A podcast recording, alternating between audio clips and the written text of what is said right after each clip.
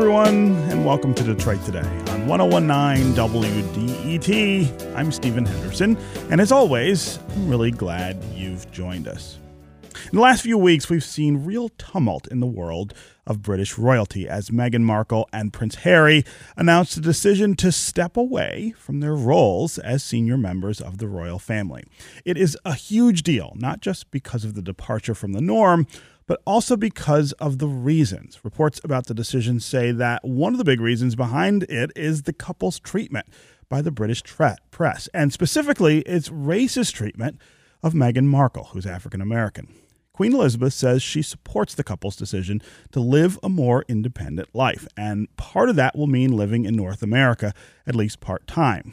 In a little bit, we're going to talk more about race and the royal family and the role that race and racism is playing in this drama. But first, what does the possibility of royalty coming to live in Canada mean to Canadians? Here to tell us is a Canadian columnist who has been following the story, Brad Hunter. Welcome to Detroit Today. Good morning, Stephen. How are you? I'm great. Uh, so let's start with you catching us up to speed on what the Queen said yesterday about Harry and Meghan stepping back from royal life and what it means that they may be coming to Canada.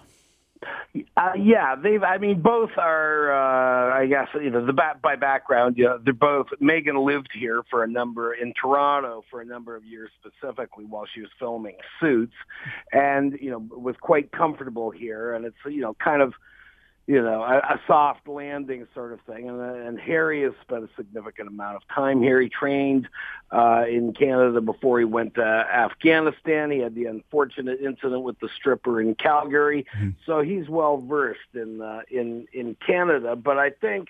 Um, they had been, you know, talking for quite some time about, you know, perhaps changing their lives. I think you know, she signed on the dotted line with the royal family and wasn't didn't quite know what it was going to all entail. Now mm-hmm. the the queen has given them their blessings, but that doesn't mean the queen is happy. Mm-hmm.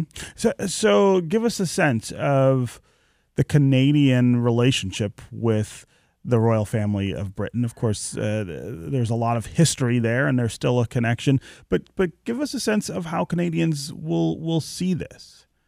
Well, I, I think uh, you know. I mean, there's there's two different views, but uh, I mean, uh, Canada Canada was was before. Uh, became uh, an independent country was the old UK's oldest colony, mm-hmm. uh, and there's a significant amount of uh, goodwill to the royal family here, even even now, particularly to the Queen, uh, even among Republicans who might, you know, want to see Canada sever its ties with the monarchy, uh, will will tell you they admire the Queen greatly, and and the people uh, are. It's a weird sort of thing. I mean, you and I could sit in the bar and you could say, yeah, but why a queen?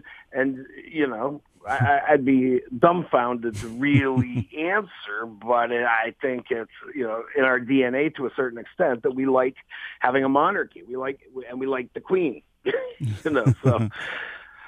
So, so tell us how different it will be in Canada for this couple. One of the things that they say that they're really frustrated with one of the reasons that they're leaving Britain is the relationship with the press.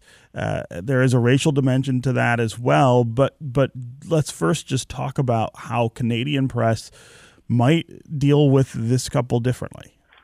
Sure. I mean, there's there's 12 newspapers in London even today, which is you know unthinkable in in North America. Mm-hmm uh, and and they're voracious, voracious competitors, and I can see why dealing with them uh, would be uh, a bit of a drag. Uh, I, you know, it's it's going to be much more deferential in Canada. I mean, you know, there might be a tidbit of Harry or Meghan doing a good deed or stopping by a local hot dog stand or Archie uh, being signed up for hockey or something like that.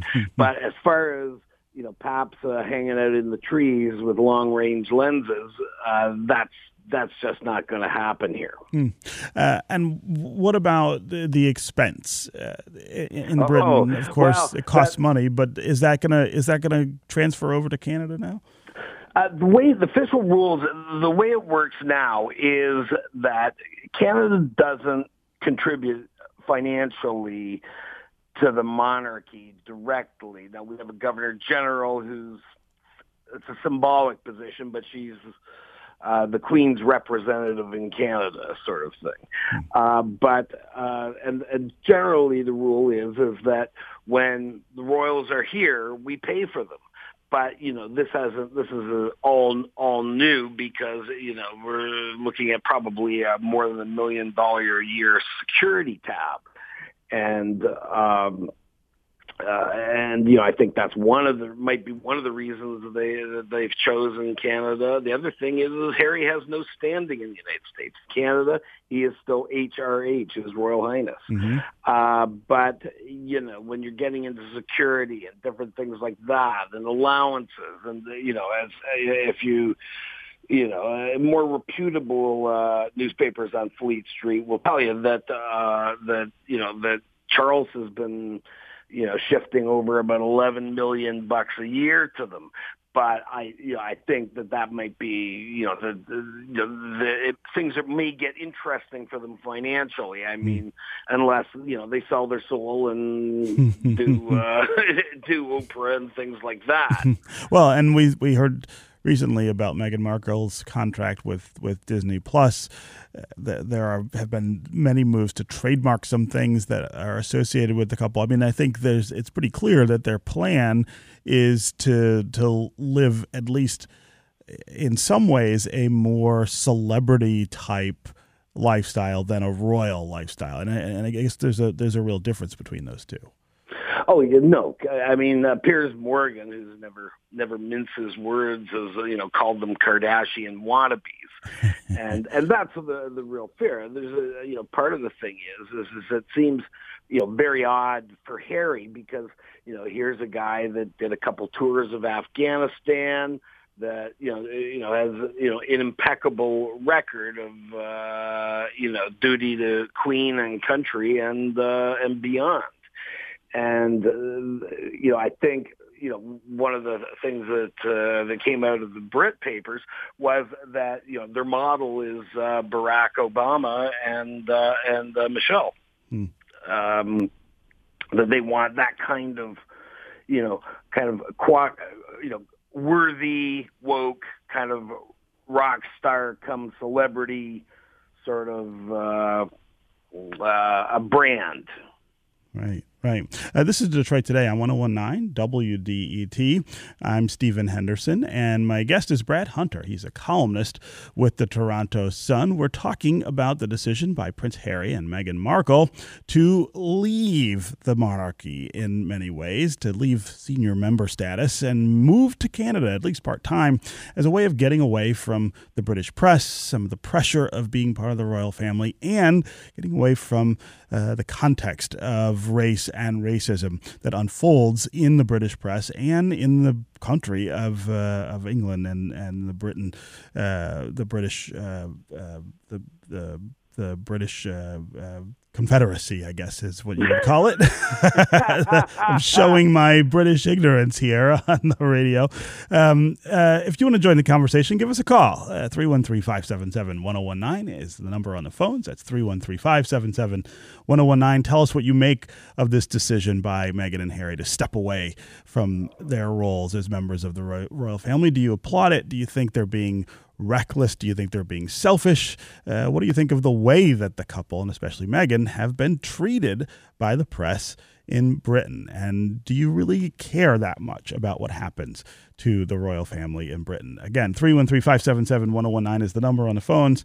You can also go to the WDET Facebook page and put comments there, or go to Twitter and hashtag Detroit Today and we will work you into the conversation. Uh, before we get to listeners, Brad, I want to talk a little about this context of race and racism and, and how it may also be different in Canada than it is uh, in Britain. Of course, race is an issue in in every country really uh, uh, around the around the globe it's just a matter of how it plays out and how the history plays into it but but give us some sense of what they might expect in Canada and how that would differ from what they're experiencing in Britain?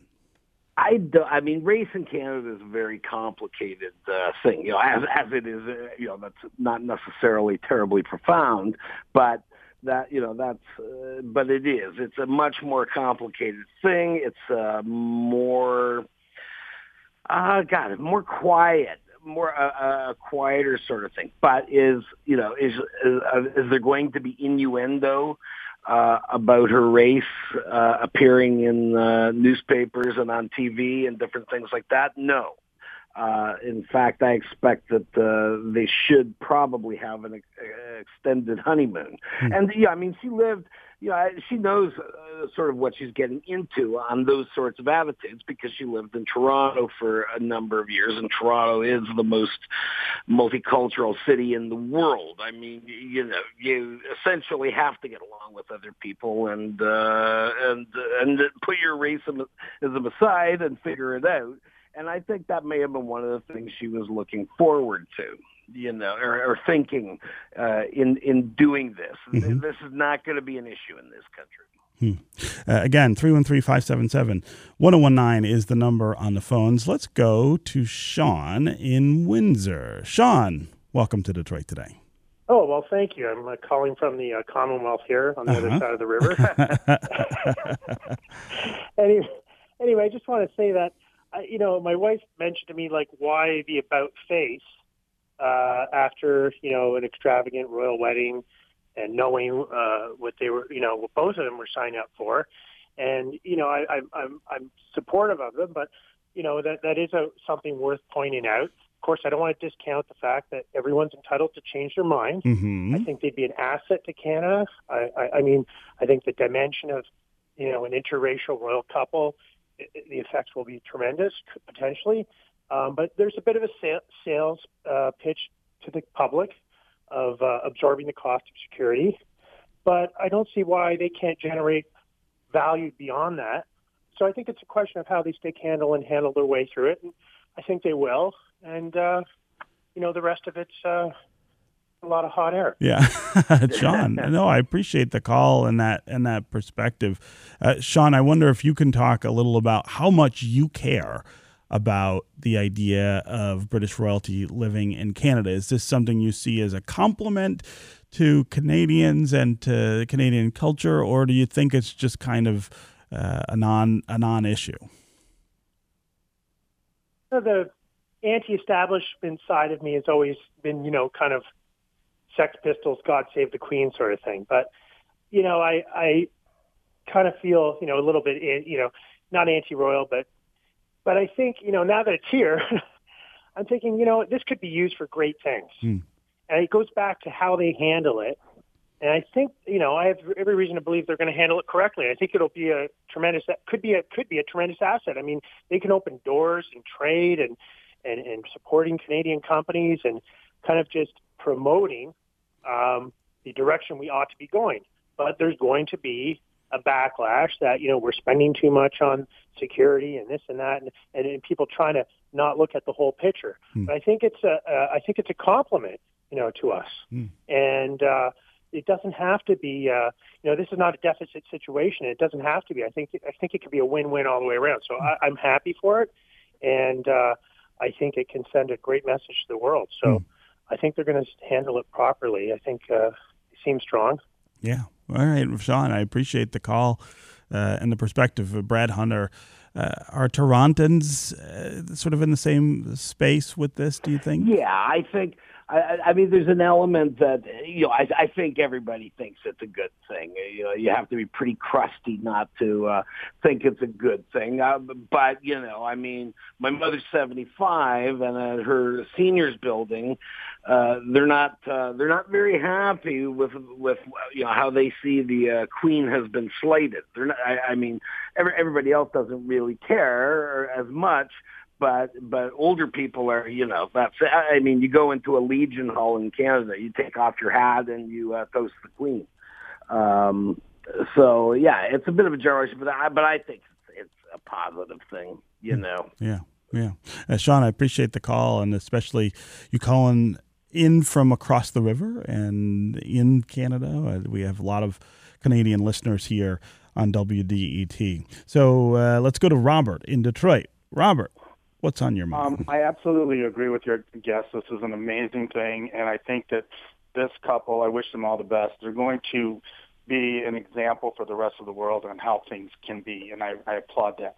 As far as security, all of our ex-presidents and their families have security, mm-hmm. and we pay for it. It's not a big deal in the U.S. Why would it be a big deal in the U.K.? Hmm. I think the real issue here is does the Queen want uh, taxing officials in Canada to be looking at the money that's coming into them and um, having any kind of um, insight into that kind of privacy matter? Huh. That's an interesting so part-time residency. I'm wondering from a Canadian perspective, the idea that they wanted to prolong this is this a way of saying um, you you don't have to disclose because you're a part-time resident, and um, why um, why not huh. do that sooner? That's an interesting question, Robert. Yeah, go ahead, Brad.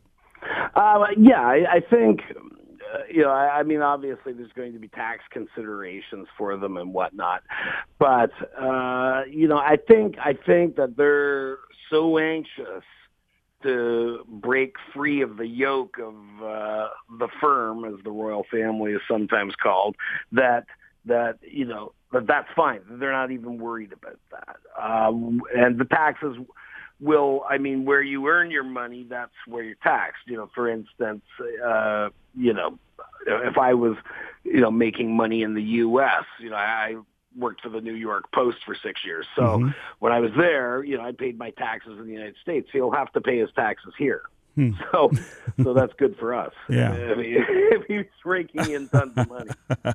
right, right. Um, eh, the, the money making opportunities in Canada for this couple are also, I think, an interesting dimension of of this narrative. I think the assumption is that they're moving closer to the United States and that the money making opportunities may be here. But but talk about how they might make money off celebrity in in Toronto.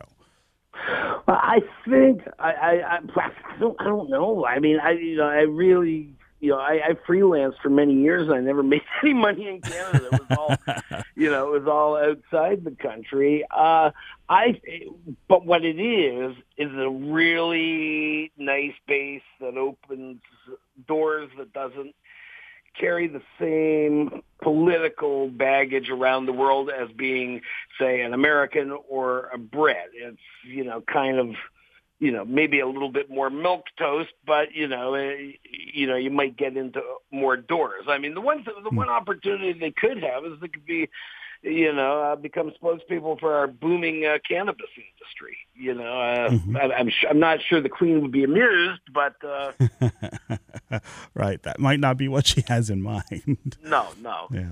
Okay, Brad Hunter, columnist with the Toronto Sun, was really fun to have you here with us to talk about this today. Thanks for being here. Anytime, Stephen. You have a great day. You too. All right, we're going to take a quick break and we come back.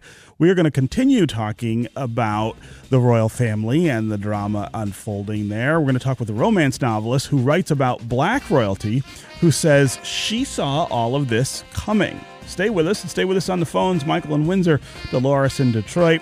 We'll hear from you as well. And if you want to join them, again, 313 577 1019 is the number on the phones. We'll be right back with more Detroit Today.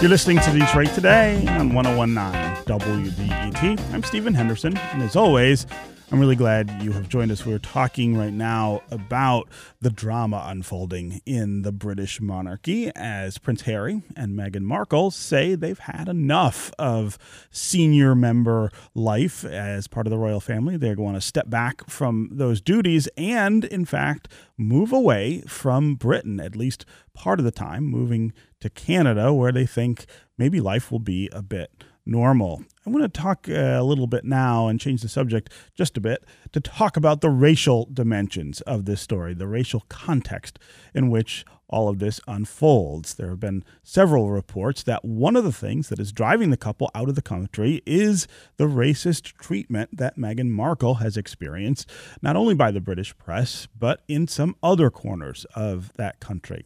Joining us now to talk more about that part of the story is Alyssa Cole. She is a romance writer who authored a piece in the Washington Post recently that was titled, As a Black Romance Writer, I Knew Meghan and Harry would flee British racism. Melissa Cole, welcome to Detroit Today. Hi, thank Hi. you for having me. Yes, thanks for being with us. Uh, so, uh, talk about the role that race is playing in this story and talk about this piece that you've written in the Post that says you could see this coming uh, for a long time. Um, well, I think for me, it was always clear that race was going to be an issue. Um, we have seen, as soon as it was announced that they were dating, there were issues of racism popping up in the media as well as um, on social media with people commenting and saying awful things. And um, I really think race is the main issue here. Well, there are two issues. There's race and how it's driving negativity toward the couple, and then that's paired with um, what Prince Harry himself has already gone through with his mother, Princess Diana, who was in a way literally killed by the media, um, the paparazzi chasing her. Mm-hmm. So um, racism, I think, plays a role because you know there's the idea of royalty. Well, if you're talking about European royalty, the idea that you know the British monarchy, there's a sense of purity and the sense of um, white aristocracy. So then when Prince Harry brings home um, someone who's not British, not aristocracy, and biracial, some people were not going to be pleased with that. Um, and then there's also the aspect of, um, you know, Britain has a long history of racism, just like America does. Mm-hmm. And it still has a lot of unresolved issues with that, and a lot of those are coming or are playing out in the way Meghan is covered. Um, she's shown as difficult, demanding, pushy, bossy, sexual. Somehow is being used to describe her, even though she dresses very similarly to Kate Middleton mm-hmm. um, in a reserved way, and even just the way that Kate Middleton, who also undergoes attack in the media, but in a different way, um, the way they're kind of being played against each other um, and how they react to something that Meghan does as opposed to the same thing that Kate Middleton does. Um, I think it's just, you know, it's for me, it's very apparent. Um, and in writing my books, um, I wasn't initially right. The first book is about African royalty mm-hmm. in a made-up kingdom, um, but over the course of the book, it kind of covers the fact of it's romantic comedy, so it doesn't delve deeply into racism, but the way that Western society and the world kind of views um, blackness and black women, um, and the fact that Meghan is kind of seen as uh, usurping the place of someone better than her than who could be there. Hmm. So, and that better for many people is a white woman. Yeah, yeah. The, uh, the, there was a BuzzFeed article that uh, that I was looking at in preparation for the show that compared. 20 headlines about Kate Middleton and uh-huh. Meghan Markle about the same things, right? These were stories about the very same kinds of uh, things that they were doing or saying. And the difference in the way that Meghan Markle was portrayed uh, was really stunning in, in each of these headlines. I mean, the, the, there was almost uh, an uh, you know an exact opposite kind of uh, kind of portrayal. Uh, can you give us other examples of the way, sort of the specific way in way in, in which they have covered this this African American woman really differently than they have covered uh, any other member of of the royal family. Um, I think it's just the fact that they kind of nitpick every single thing from the way she crosses her legs to if she shows her legs to when she's doing something, you know, for charity, then it's of course she's being fake um, or she's not doing enough. It's literally, it seems to be that anything she does is the wrong thing, which is an extreme form of gaslighting. And I can't, and also while she was pregnant, she was treated, it seemed to me, even worse. Like there was just this kind of buildup of negative feelings against her that seemed to really originate in the idea that, um, well, if you're going to make your, if you're going to be here, we're going to make you pay for it. Mm. Um, and I don't think this is a conscious I thing. I think it's something that happens to to black women mm-hmm. in the public eye all the time. You see how people um, how people respond to, for example, Beyonce being pregnant or Serena Williams being pregnant um, compared to uh, a white actress or celebrity or sports figure being pregnant.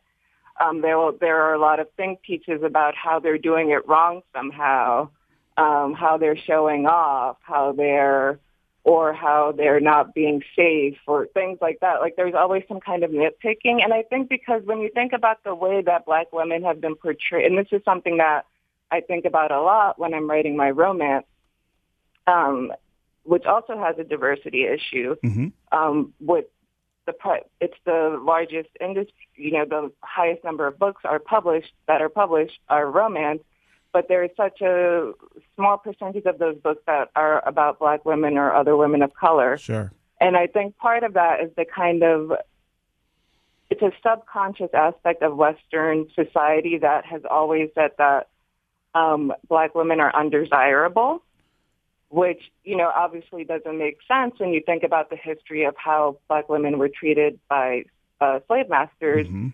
Um, so it's but it's kind of like okay, they're undesirable these are the these are the things that we say about them. They're undesirable. They are um, crude. They are like all of these negative things that don't play out in reality, but have been kind of embedded in the social, the white Western social consciousness, which is the one that we all live in at this point. And I think it really comes out strongly when black women are shown being loved. And I think that's a huge thing in the Meghan Markle thing. Um, the fact that Harry loves her so clearly mm-hmm. and without reservation. So, it, you know, people make up these reasons. Oh, she must have brainwashed him. She's manipulating him and all of these things like that because that's easier for them to believe than the fact that a black woman could be loved unreservedly. Mm-hmm. And especially by a member of of the royal family. Yeah. You know, I wonder I wonder what you make of of Harry's position here. I mean, this was obviously, you know, he married the person that he fell in love with, and and that's what you know people do. But the context for that love and for that act are are is so fraught with with not just the racial dimension, but all these other kinds of considerations as a member of the royal family. I wonder what you make of of his reaction to all of this. Do you think he expected that people would do the things that they have done or say the things that they have said about his wife? I think, given his background, he probably had some idea. But you know, there's having some idea that, of course, they would the press would go after her. But I, he probably didn't imagine to this level because in a way it's really unprecedented because there have not been any um, women of color in the royal family before. Right. Um, so there was really no way, like, you know, he saw how the press treated his mother. He's grown up in the eye of the paparazzi. He has some idea how they function, but um, I'm sure he didn't imagine it would be to this extent. And the biggest change is that he seems to be the only one in the royal family saying, well, okay, I'm not going to allow my family to be treated like this. Mm-hmm, mm-hmm. Um, I'm not going to allow my wife or my child to be treated like this. And kind of, he's trying to, one of the things I talked about in the Washington Post article is that um, in families, and, you know, the royal family, they're the British royalty, but they're also a family. Sure. Um, there are kind of cycles that get repeated. There are ideas of, you know, well, this is just the way things are, especially in dysfunctional families. And um, Harry seems, you know, a lot of this is about Meghan wanting to move, but people are underestimating the fact that Harry is the one who is from that family, and he's the one who is breaking the cycle of dysfunction in the family and saying, well, you know, all of this sucks. I'm not going to deal with it. I'm not going to subject my family to this and we're going to leave. um, because there's no reason to put up with it. Yeah. So Yeah. I think that's something that, you know, that was the main thing that stuck out to me. Like they seem to be a couple who really talk about things and communicate well. Obviously, I don't know. We're not. I, I don't know them personally, but just from um, the front that they're putting forth, it seems to be a united front. But also that this is Harry has been in this kind of dynamic for his entire life, so it's also a, a huge deal for him to decide. Okay, well, we're not going to do this anymore. Right. Um, there's no reason to live like this. Yeah. Uh, again, 313 577 1019 is always the number here on the phones. Uh, call and tell us what you think of the drama unfolding in the British monarchy. Uh, let's start with Tim in Detroit. Tim, what's going on in your uh, mind? You know, uh, uh, Stephen and your guests, I think uh, maybe this is a chance for uh, people to have a, a different understanding of, about race. Uh, maybe it'll help things because I think the media has been a major problem in talking about her, but the people in the media have to know that she is by no stretch the first African American British royalty. If you look at Queen Charlotte, Hmm. if you look Yes. at Prince Philippa, hmm they're clearly African, have African descent. So maybe maybe this would help dispel the ignorance and, and kind of get people thinking Huh. different. Yeah, Tim, that's a really interesting. That's a really interesting point. Uh, Alyssa Cole, can you talk more about the history of African people and people of African descent uh, in in the royal family? Um, no, I think the point that you made is correct, and there, but with those people, there has all like with much of history, history books can say, well, we don't really know, or right. um, kind of gloss over that fact. And then with Meghan Markle, there's no way of glossing it over. With Archie, there's no way of glossing it over. With the royal wedding and like all of the displays of you know American blackness that were on display at the wedding, there's no way of glossing that over. And I think that's partially you know why the reaction has been what it is. But I do think it is a good opportunity to talk about um, race and also race in Britain because you know Britain was an empire. Uh, my family is half British, and you know I have family who live there who deal with the aspects of Brit- of racism that are you know the, it's the same as in the U.S. but also different in specific ways given uh, British culture. hmm So I think it's a good way to for Brit if they are willing for British um, people to really for white British people to really investigate uh, how racism plays out and the insidious ways that racism can play out. Yeah. Uh, again, uh, uh, Tim, thanks very much for the call uh, and the and the question. Uh, let's go to Dolores in Detroit. Dolores, you're on the Yes, air. thanks for taking my call. Sure. Uh, I actually had a question for your prior guest, but it's ti- it ties in with this discussion. Mhm. Because when you asked him about his description of racism in Canada, he sort of got into this squeamish uh, thing about, well, it's complicated and left left it at that. You know, didn't didn't seem to have a real answer. Uh, and um, as a, a former Canadian, now married to an American and living here, I've been appalled at the si- situation that I left when I came years ago that still exists. Racism is is alive and well in Canada, and uh, I just want to to make that clear. It's not so complicated. What is complicated is that they refuse to address it. Yeah, I, I- think his point was uh, I was asking him about the history of race and racism in Canada and how it was different from the United States. And I think his his point was that it was complicated and that it's different and that it's not the same history, but that and, and he acknowledged that that race is is a huge issue in Canada and racism is a big problem. Um, and I think he didn't necessarily want to get into sort of a dissertative uh, explication of that on, on on the show. But I hear what you're saying. Um, uh, Alyssa Cole, I know that this is not exactly your area of specialty, but but maybe you can help talk about the differences between race and racism as they're sort of uh, on display and and uh, influencing cultures here in America and in Britain and in Canada. Of course, every country has its own history, and that the Yeah. differences matter. But they they what they have in common is that racism is a, a real presence in all of those cultures. Um, yeah, and I think like specifically in these countries, all of the racism is linked to the slave trade, um, which was, you know, inherently based on the fact that um, people of African descent were inferior. That was the only way sure. for them to justify justify the slave trade. And so those ideas have become entrenched in um, these societies on some level, even if people don't, even if people on an individual level do not believe that, um, the systems and the societies are often ways of reinforcing those ideas.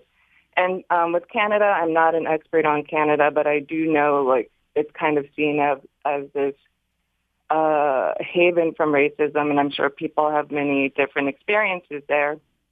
But in my research for other books, I did see that the first, uh, what people call race riots, I don't like the term race riot, hmm. but mm. the first, um, you know, kind of riot where people were attacking, where white people attacked people of African descent, actually happened in Canada. It was after the civil, uh, after the Revolutionary War. I don't know. I'm going to just to briefly cover it. During the Revolutionary War, um, the British offered sanctuary to enslaved black people who would flee from their masters right. and come to the side of the British. Mm-hmm. Um, I believe it's called the Dunmore Decree or mm-hmm. something like that. Mm-hmm. You can Google it. But so after after the war, um, you know, black people were betrayed by both sides. Um, some people were did go to Canada. Some people were sent to Canada, and then things. It wasn't like they went to some utopia. They were treated terribly there too, and some of their descendants are still there. Yeah. Um, so, you know, things are different, but in general, in places where white supremacy is the predominant system, there are going to be overlapping uh, ways in which racism manifests. Yeah. Yes. Uh, again, Dolores, I really appreciate the call and your perspective. Okay, Alyssa Cole, romance writer who authored a piece in the Washington Post about the royal family and the breakup of the royal family and Harry and Meghan. It was really great to have you here with us on Detroit Today. Thanks for being with us. Thank you. Mm-hmm. All right, up next, we're going to talk with Outlier Media's Caitlin Allo, uh, who recently looked into what it means to have to live next door to a foreclosed house here in Detroit. Stay with us on Detroit Today.